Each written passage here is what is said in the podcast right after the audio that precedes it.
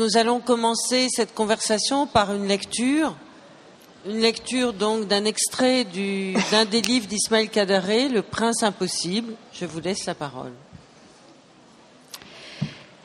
L'histoire parallèle de Hamlet poursuit son cours comme elle l'a commencé, loin des livres et de la scène. Elle est inépuisable comme le vent, comme les courants qui se renouvellent sans cesse dans leur mouvement circumplanétaire, mus peut-être par un aimant qui nous échappe et nous effraie. Voici une scène frappante qui prend place à l'orée du XXIe siècle. On est en 2006, de nouveau en Albanie, désormais post-communiste. Il s'agit du déroulement d'un procès dans les cimes maudites. Premier acte, première scène entre des juges, des avocats, des gardes, des gens du public, le procureur et l'accusé de meurtre.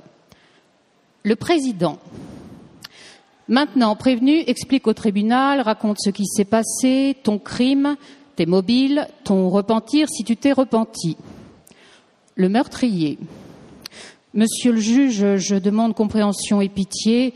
Euh, Dieu seul sait ce que j'ai pu souffrir. Chaque nuit, le spectre m'apparaissait, venge-moi, qu'il me disait, venge mon sang, tu Suf Kertala pour que je cesse de me retourner dans ma tombe. Le procureur, l'interrompant, qu'est-ce que tu nous chantes, imposteur, crapule sans vergogne, qu'est-ce que ce baratin à propos d'un spectre?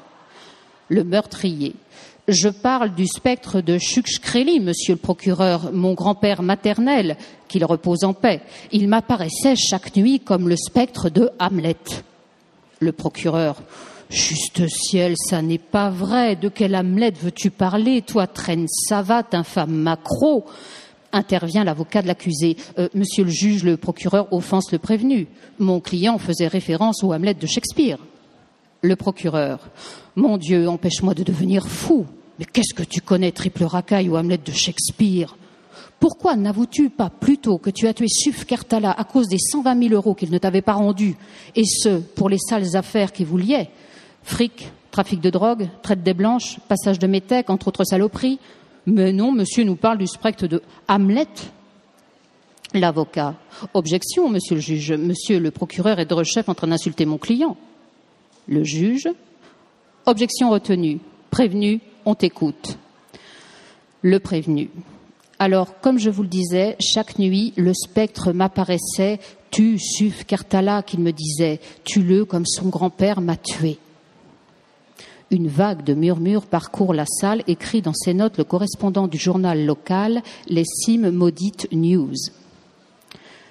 Le procès se révèle plus coriace que prévu. Comme le Conseil de l'Europe a émis une mise en garde à l'adresse de l'Albanie à cause des interférences de l'antique Canoun dans les procès pénaux se déroulant devant les tribunaux albanais, ces derniers temps, les mafieux locaux, apparemment sur le conseil de leurs avocats, invoquent à sa place le Hamlet de Shakespeare pour justifier leurs crimes.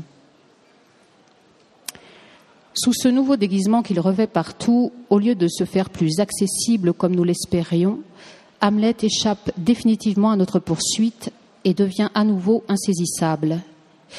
Il ne nous reste plus qu'à retourner sur les remparts de la forteresse d'Elseneur où, entre angoisse et brouillard, peu avant l'apparition du spectre, se fait entendre la première réplique du drame Halte, montre ta face cachée. D'après Joyce, c'est chez le spectre, plus précisément chez le spectre interprété par Shakespeare en personne, qu'il conviendrait de chercher la clé de l'énigme. Depuis les champs de la mort, parlant à son Fils, il nous parle à nous tous. Cependant, le spectre est diffus. Il est sans être à la fois sur terre et au-dessous, comme Shakespeare et ses deux filles qui sacrifient l'une pour sauvegarder l'autre. Selon Joyce, il est et le prince et le spectre. Dans le tout, il est tout. Et pourtant, on dirait un intermédiaire, toujours sur la ligne de rupture. Rester n'est pas son vœu, mais partir il ne peut. Jamais le spectre ne mentionne le ciel. Sa hâte à aucun moment n'a pour motif l'ascension, mais la descente sous terre. Peut-être est-ce là ce qui tourmente son fils. Probablement est-ce cela l'essence de l'histoire de Hamlet, presque contemporain du Christ, mais qui, à la différence de ce dernier, ne monta pas au ciel, mais resta parmi nous.